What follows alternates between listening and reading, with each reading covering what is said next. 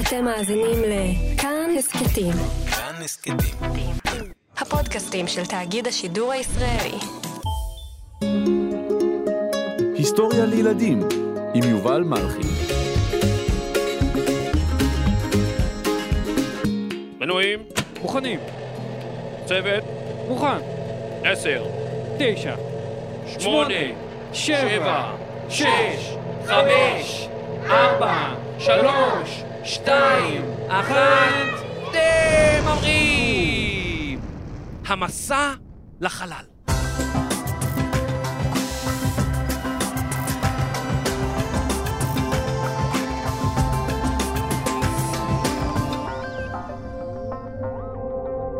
לפני אלפי שנים הביטו אנשים לשמיים בשעות החשיכה וראו ירח וכוכבים. הם לא ידעו מה הם בדיוק אותם העצמים שנראים כאילו הם תלויים מעלינו. כשאנשים הסתכלו על הירח למשל, הם ראו כדור שהופך לבננה. כדור שהופך לבננה. כן. נכון, כדור שהופך לבננה, אתה צודק. אה, כפי הנראה, אף אחד מהם, אף לא אחד מהם, דמיין שיבוא יום ובני אדם יצליחו להגיע לירח. היום נספר לכם על המסע לחלל, ובפרט על המסע לירח. מסע שעובר דרך הטלסקופ, הכדור הפורח, מתיחה אחת ממש ממש מוצלחת, וגם טילים, קופים, כלבים, והמרוץ לחלל. מה אתה עושה? אני מתמתח לקראת המרוץ. לא, זה, זה, זה מרוץ לחלל, זה לא אנחנו מתחרים אחד נגד השני. אתה לא... כן, אה. אתה יכול... אה, הכל בסדר, לא צריך לרוץ.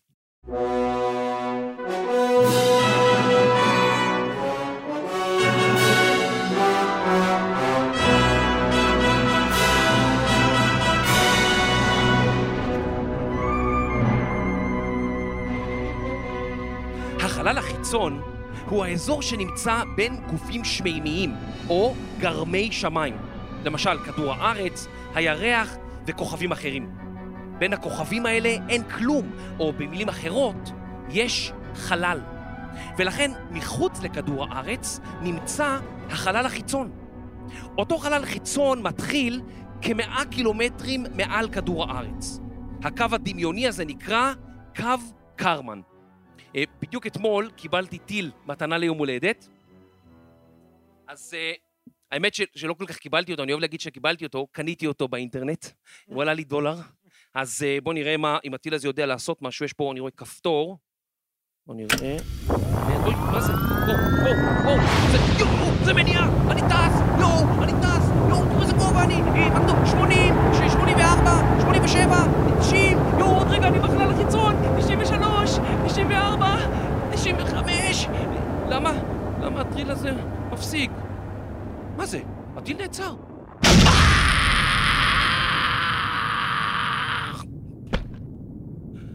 פעם אחרונה שאני קונה טיל באינטרנט. וואו, זה היה ממש מפחיד. כמעט הצלחתי. ירח הוא עצם טבעי המקיף עצמים אחרים, כמו למשל כוכב לכת. לכדור הארץ יש רק ירח אחד, אבל לכוכבי לכת אחרים יש יותר מירח אחד. למאדים יש שני ירחים, לפלוטו יש חמישה ירחים, לאורנוס יש 27 ירחים, ולשיאן הגלקטי צדק יש 79 ירחים שונים. לפני 400 שנים בערך, אנשים היו בטוחים שהירח הוא חלק ונעים ומין רך כזה קוצ'י פוצ'י. אבל אז הגיעו גלילאו גלילי, פיזיקאי ואסטרונום מאיטליה. הוא שמע על המצאה נהדרת שנקראת טלסקופ. טלסקופ. הוא מכשיר אשר בעזרתו ניתן לצפות בעצמים ממש ממש רחוקים. תומר, אתה רוצה להדגים להם איך עובד הטלסקופ? בטח, בשמחה. יופי, אז תסתכל, אה, תגיד לי מה אתה רואה. אני מסתכל, מה- אתה רואה? מה- הוא רואה? רגע, אני כן. לא רואה כלום. לא רואה כלום. אני לא רואה כלום. לא, ה- ו- ה- לא, העדשה שלך סגורה. אה, אוקיי, אני כן, פותח, יופי, הנה, כן. עכשיו, מה אתה רואה? וואו! מה אתה רואה? זה כוכב. איזה כוכב? כוכ- כוכב שדומה לחד קרן. כוכב חד קרן? כן? כוכב חד קרן. זה- חדש, כוכב חד קרן. לא, זה כן. לא כוכב חד קרן. זה- אתה צריך להסתכל למעלה. אה, כן. לא רואה כלום. לא, מה לא, זה? עם אה. הטלסקופ אתה צריך למעלה. אה, אוי. כוכב חד קרן, זה זה ילד, באמת. אה. אה, טוב, אז אה, נעשה להם הדגמה יותר טובה אולי אחר כך, בסדר? כן. טוב, בשנת 1610 פרסם גלילי ספר, ובו חשף את כל התגליות שראה בטלסקופ המיוחד שבנה. אחת התגליות המרעישות הייתה שפני הירח אינם חלקים ומושלמים כפי שכולם האמינו, אלא שפני הירח הם מחוספסים. אתם בטח מבינים שמדענים רבים סירבו להאמין לו. הירח מחוספס, הירח מחוספס.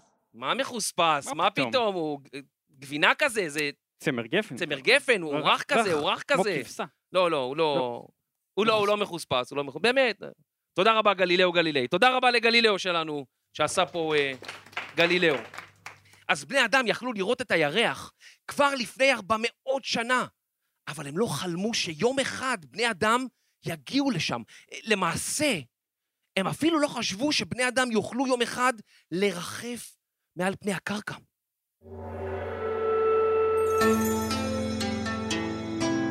כבר לפני אלפי שנים גילו הסינים שאוויר חם עולה למעלה.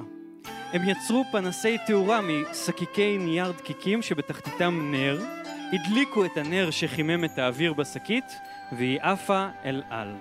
כדור פורח עובד על אותו עיקרון.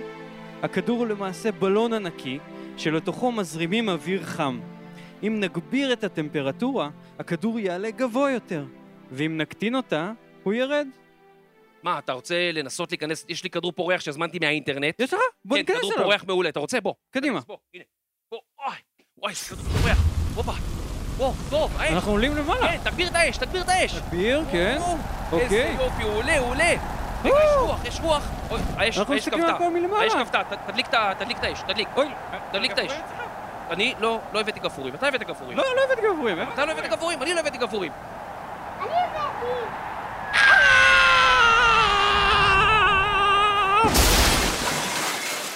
אה, פעם אחרונה שאני קונה כדור פורח באינטרנט.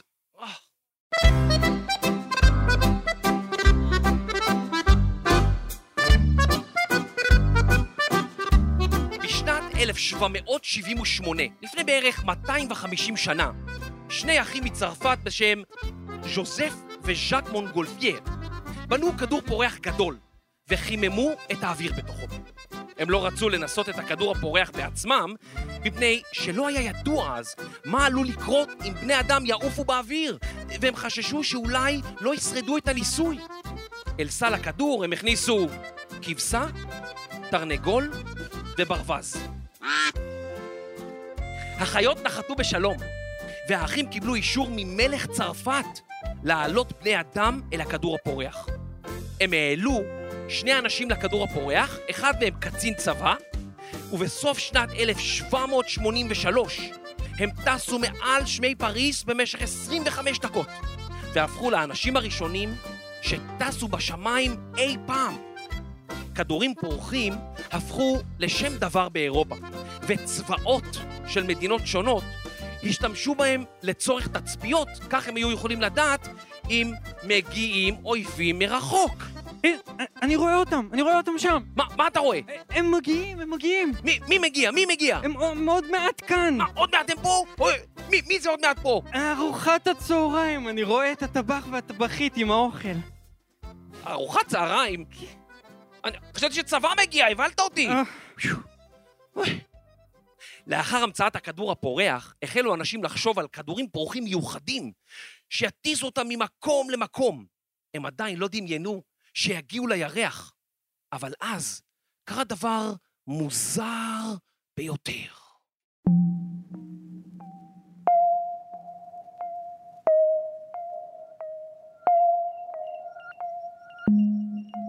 בשנת 1833 הפליגה משלחת בראשותו של ג'ון הרשל מאנגליה לדרום אפריקה כדי לבצע תצפיות אסטרונומיות, כלומר, להתבונן בעצמים בחלל ולנסות לגלות עצמים חדשים. כעבור שנתיים הופיע בעיתון סאן שבניו יורק סדרת כתבות שהדהימו את העולם. הכתבה הראשונה סיפרה כי ג'ון הרשל בנה טלסקופ מיוחד במינו, חזק הרבה יותר מכל אלה שקדמו לו, והוא הצליח לראות דברים על הירח. בסדרת הכתבות סופר כי על הירח חיים עדרי ביזונים, סוג של פרים, שראו בשלווה בדשא, חדי קרן כחלחלים המטיילים בגבעות הירח, וחיות נוספות מוזרות ומשונות. הכתבות הפכו פופולריות בזמן קצר, וכל גיליונות העיתונים נחטפו. הכתבה האחרונה בסדרה סיפרה כי על הירח נצפו דמויות המזכירות בני אדם. בכתבה נכתב כי גובהם כמטר וחצי, הם מכוסים בשיער, פרט לפנים, יש להם כנפיים, צבע עורם צהבהב, יש להם פה בולט שמוסתר מאחורי זקן עבה שצומח מהשפה התחתונה, ולכן הם דומים יותר לבני אדם מאשר לקופים. בשלב הזה החלו עיתונים אחרים מעבר לים לפרסם גם הם את הממצאים בהסתמך על העיתון המכובד. אחת מהרה הסתבר כי הכל היה בלוף אחד גדול, מתיחה. עיתונאי בריטי שחמד לצאן החליט לעבוד על כולם, והוא היה זה שפרסם את הכתבות בשמו של הרשל. כל מי שהאמין למתיחה התאכזב. הירח היה רחוק מאי פעם.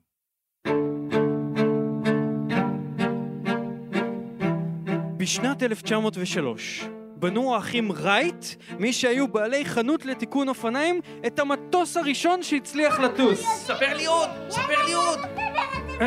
הם יודעים את זה, כי יש? לנו...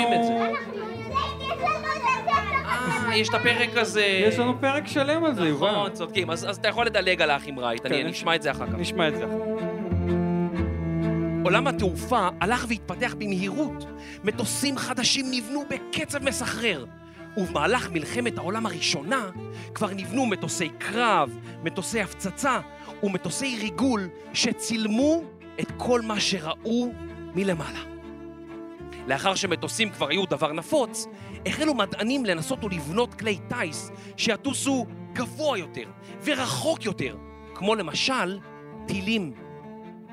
הם הוקסמו מספריו של ז'ול ורן, סופר מדע בדיוני מצרפת. הוא כתב בין השאר על חללית המשוגרת מכדור הארץ לירח בעזרת תותח עצום. זה היה מדע בדיוני לחלוטין באותם ימים, פרי יצירה של דמיון פרוע. אבל כחמישים שנים לאחר שהתפרסם ספרו של ז'ול ורן, החלו מדענים לערוך ניסויים בטילים. במהלך מלחמת העולם השנייה, גרמניה הנאצית פיתחה וירתה טיל ייחודי בשם V2.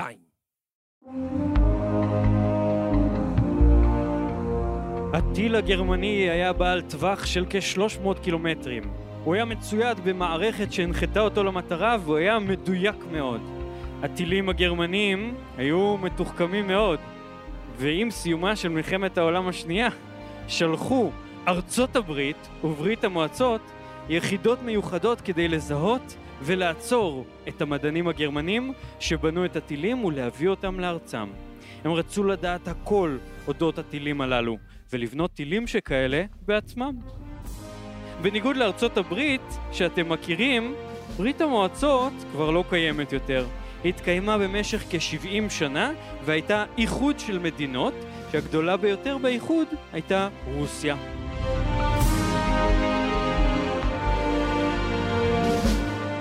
בסוף מלחמת העולם השנייה חשבו האמריקנים על טילי ה-V2 ועל כוחם העצום, ורעיון עלה במוחם. מה יקרה אם במקום לשגר את הטילים למרחק של 300 קילומטרים במאוזן, הם ישגרו אותם כלפי מעלה? אולי אחד הטילים האלה יוכל לצאת מכדור הארץ ולהגיע ל... חלל. חלל. הם התחילו בניסויים.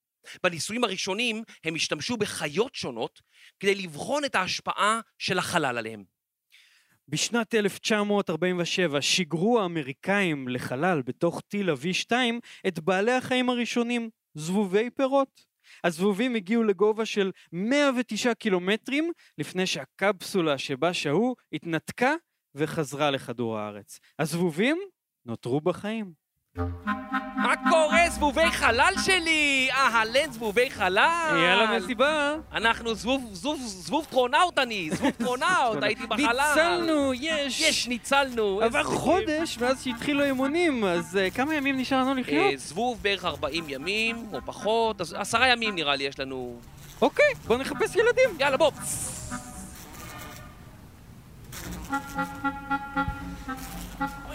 איזה כיף זה להיות זבוב חלל. וואו, שנה הבאה אני מתחפש לזבוב חלל, בטוח. בשנת 1949 שיגרו האמריקנים לחלל את הקוף, אלברט השני. אלברט השני הצליח להגיע לחלל, אך הוא לא שרד את הצניחה בדרך חזרה. שנה מאוחר יותר, שיגרו האמריקנים לחלל עכבר.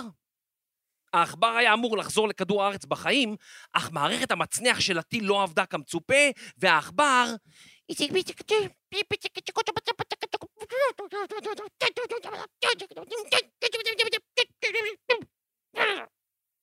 ברית המועצות גם כן פיתחה וניסתה טילים שונים, והמדענים המצוינים שלה עזרו לה להתקדם בתוכנית החלל שלה במהירות.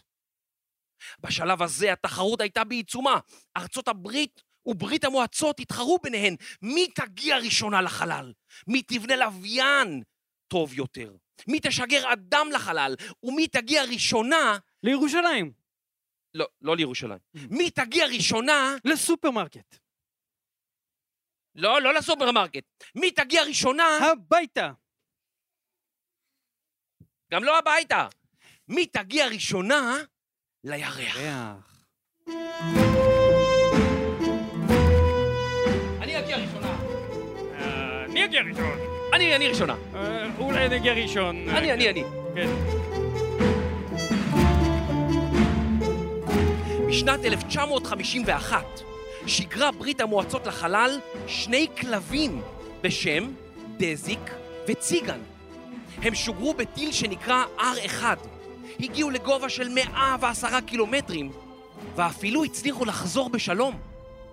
בשנת 1957 שברה ברית המועצות שיא, כאשר שיגרה את הלוויין המלאכותי הראשון לחלל, ספוטניק 1.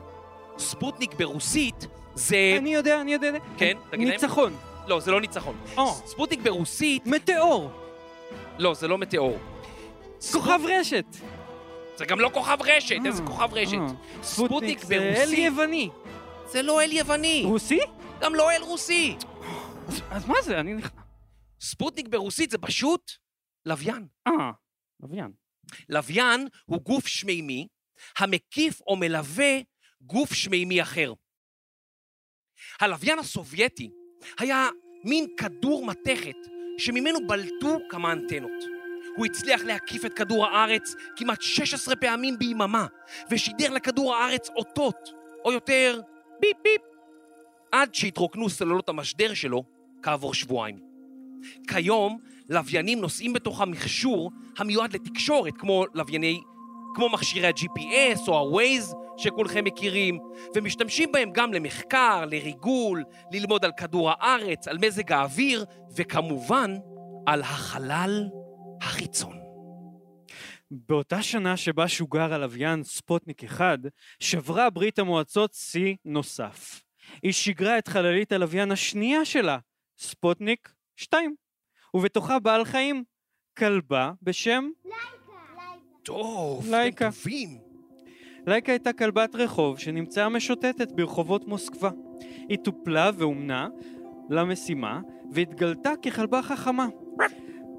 לייקה שוגרה בחללית והיא חוברה להמון חיישנים שמדדו את לחץ הדם שלה, את קצב הנשימה ועוד ועוד נתונים. לייקה הייתה מתוחה מאוד אבל היא אכלה ושתתה ושרדה את השעות הראשונות של הטיסה. לאחר מכן התנאים הקשים בתא החללית גרמו למותה. אז למה לייקה נחשבת לבעל החיים הראשון בחלל, למרות שכבר שוגרו לשם חיות לפניה? מפני שהחללית ששיגרו הסובייטים, ספוטניק 2, לא רק שהיא הגיעה לחלל וחזרה לכדור הארץ, אלא שהיא הצליחה להיכנס למסלול לווייני בחלל, מסלול מעגלי סביב כדור הארץ. ו...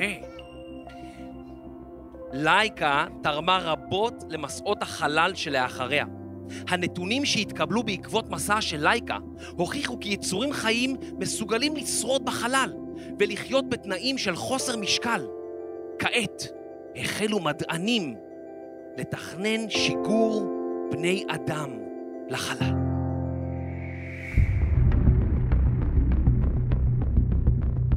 ארצות הברית וברית המועצות, שתי המעצמות העולמיות, היו עתה במרוץ, זו כנגד זו. מעצמה מול מעצמה. מי תגיע ראשונה לחלל? מי תבנה לוויין משוכלל יותר? ומי תגיע ראשונה לירח? ואולי אפילו לכוכבים אחרים. אני אנצח! אני אנצח אותך. אני אנצח! אה, אני אנצח אותך. איזה מרוץ! בוא נראה מי ינצח במרוץ הזה, אדוני. אני חושב שאני אנצח. לקראת סוף שנת 1959 שיגרה ברית המועצות את לונה 2, החללית הראשונה שהגיעה לירח. בסוף המסע היא התרסקה על פני הלוויין הטבעי של כדור הארץ. זאת אומרת, הלבנה, ה- הסער, הירח. היה ברור כי הסובייטים הקדימו את האמריקנים במסע לחלל. בשנת 1960 הם שיגרו את החללית ספוטניק 5 ועליה שני הכלבים, בלקה וסטרלקה. ארנב, 40 עכברים, שני עכברושים, זבובי פירות וכמה סוגי צמחים. כמה דברים בחללית אחת. החללית חזרה לכדור הארץ למחרת, כאשר כל בעלי החיים בתוכה בריאים ושלמים.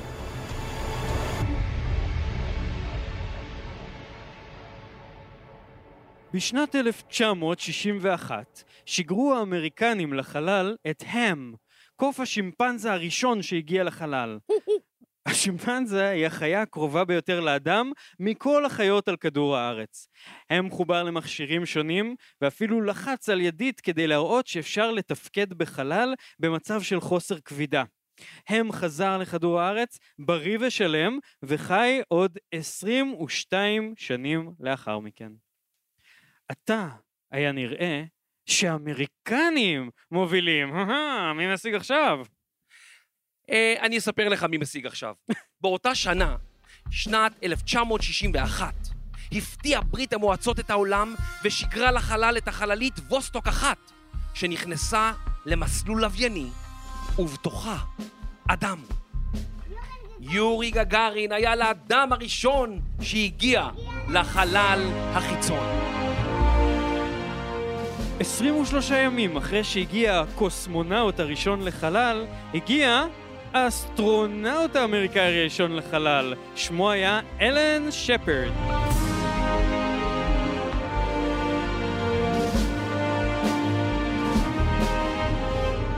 ובסוף אותה שנה, 1961, נשא נשיא ארצות הברית הצעיר, ג'ון קנדי, נאום שבו הבטיח להנחית אדם על הירח עד תום העשור. זאת אומרת, עד סוף שנת 1969.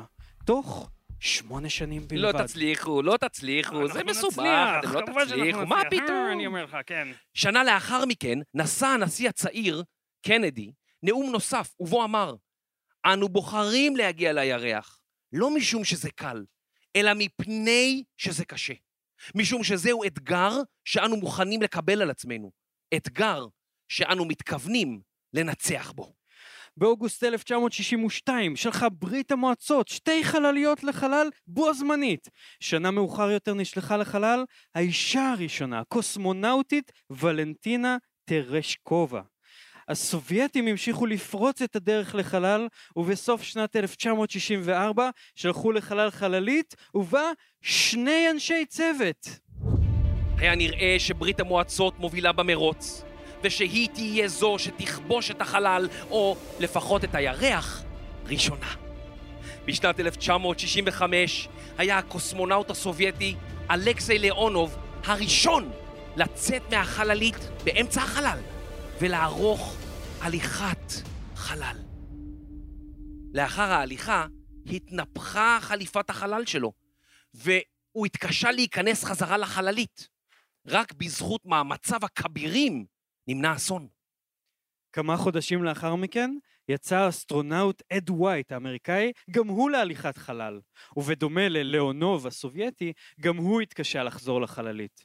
באז אולדרין האמריקאי, שנה אחר כך, ביצע כבר שלוש הליכות חלל מחוץ לחללית, שהה חמש שעות שלמות וביצע עבודות מורכבות.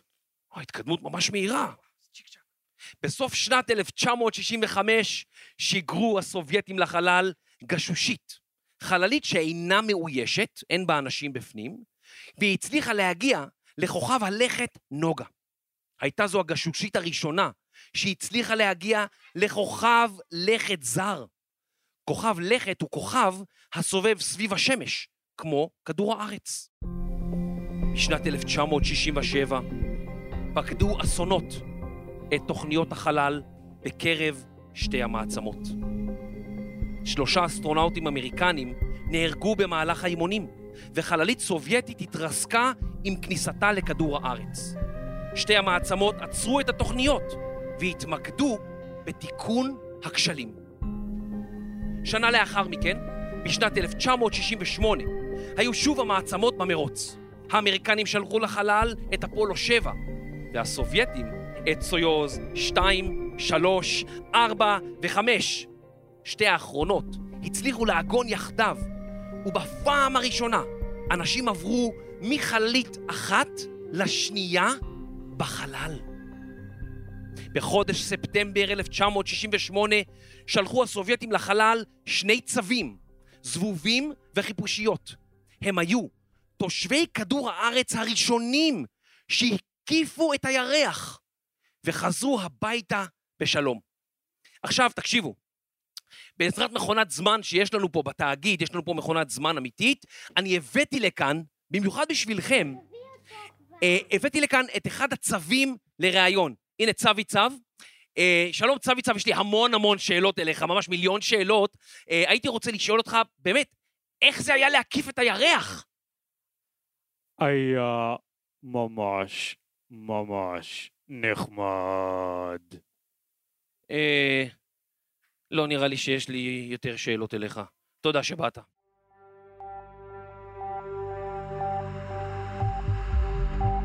בסוף שנת 1968 הגיעה חללית אמריקאית סמוך לירח, ובמהלך חג המולד צפו בשידור מיליוני צופים אמריקאים בחללית ובירח הקרוב. האסטרונאוטים בחללית קראו את עשרת הפסוקים הראשונים מספר בראשית. בראשית ברא אלוהים את השמיים ואת הארץ. האמריקנים המשיכו לשגר חלליות מסוג אפולו, ואפולו 10 התקרבה ממש לירח עצמו. עתה היה לאמריקנים לנסות לנחות על הירח. הם תכננו לעשות זאת במשימת אפולו 11. אבל הסובייטים תכננו להנחית אדם על הירח בעצמם. אבי תוכנית החלל הסובייטית, סרגי קורליוב, החל בתכנונים של משגר ירחי בשם N1. אך קורליוב הלך לעולמו בשנת 1966, ותוכנית החלל הסובייטית החלה לדעוך. כל הניסויים לשגר את משגר הלוויינים והחלליות N1 הסתיימו בכישלון. בשנת 1969 שני שיגורים הסתיימו בפיצוץ המשגר. בחודש יולי 1969 שוגרה לחלל משימת האפולו 11. שלושה ימים לאחר שהמריאה נכנסה החללית למסלול הכבידה של הירח. יום למחרת יצאו שני אסטרונאוטים, ניל ארמסטרונג ובאז אולדרין, בנחתת אל הירח. נחתת במקרה זה היא סוג של גששית שאמורה לנחות על גרם שמימי. האסטרונאוטים לא מצאו מקום ראוי לנחיתה, ו-20 שניות לפני שנגמר להם הדלק, הנחתת הצליחה לנחות. זה מזל. 20 שניות. ממש קרוב. ניל ארמסטרונג יצא מהחללית והכריז, זהו צעד תימני לרקדן. לא. אה, זהו צעד וחצי לכדורסלן. לא, זה גם לא... רגע, אני... אה, אה, צעד קטן לאדם, קפיצה גדולה לאנושות. באז אולדרין הצטרף לארמסטרונג והשניים קיפצו על הירח כאשר מאות מיליונים, חמישית מאוכלוסיית כדור הארץ אז, צופים בהם. השניים השאירו לוח באתר הנחיתה ובו נכתב כאן לראשונה הניחו אנשים מכדור הארץ את כף רגלם על הירח. יולי 1969 לספירה. באנו בשלום, בשם כל המין האנושי. It's one small step for man, one giant leap for mankind. האמריקנים ניצחו במרוץ לירח. הם הגיעו לשם ראשונים. בשנים שלאחר מכן נחתו האמריקנים עוד 14 פעמים על הירח. הפעם האחרונה הייתה בשנת 1972. הסובייטים לא הצליחו להגיע לירח ונטשו את התוכנית שלהם כמה שנים מאוחר יותר. בשנת 1975 הסתיים המרוץ לחלל, כאשר החללית האמריקנית אפולו 18 והחללית הסובייטית סויוז 19 נפגשו בחלל. מאז החל עידן של שיתוף פעולה שנמשך עד היום, והוא כולל תחנת חלל בינלאומית. מדינות שונות ממשיכות לטוס לחלל, ובשנת 2003 טס לחלל האסטרונאוט הישראלי הראשון.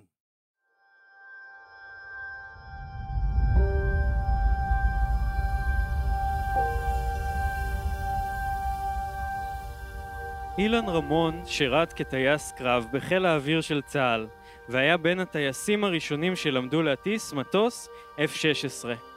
בשנת 1981 השתתף רמון בתקיפת הכור הגרעיני בעיראק. בשנת 1990 מונה לראש טייסת ברק ברמת דוד. בשנת 1997 בחר חיל האוויר באילן רמון כאסטרונאוט הישראלי הראשון. אילן החל לעבור אימונים מפרכים בארצות הברית, ובינואר 2003 המריא לחלל למשימה בת שבועיים וחצי. בעת שהמעבורת חזרה לכדור הארץ, היא התפרקה, ואילן רמון, לצד שאר אנשי הצוות, נספה. הפרק הזה, כמו גם שבוע החלל הישראלי, הוא לזכרו ולפועלו למען מדינת ישראל.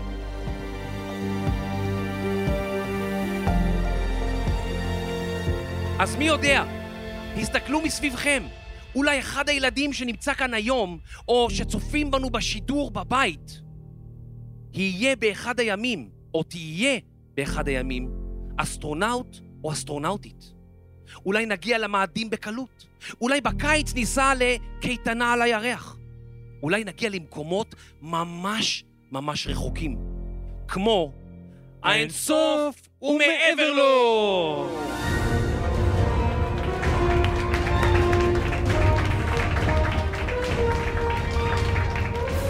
תודה ענקית לכל מי שהשתתף בפרק הזה שלנו היום. לילדים ולהורים שהגיעו לכאן, עד- שהגיעו עד לכאן היום.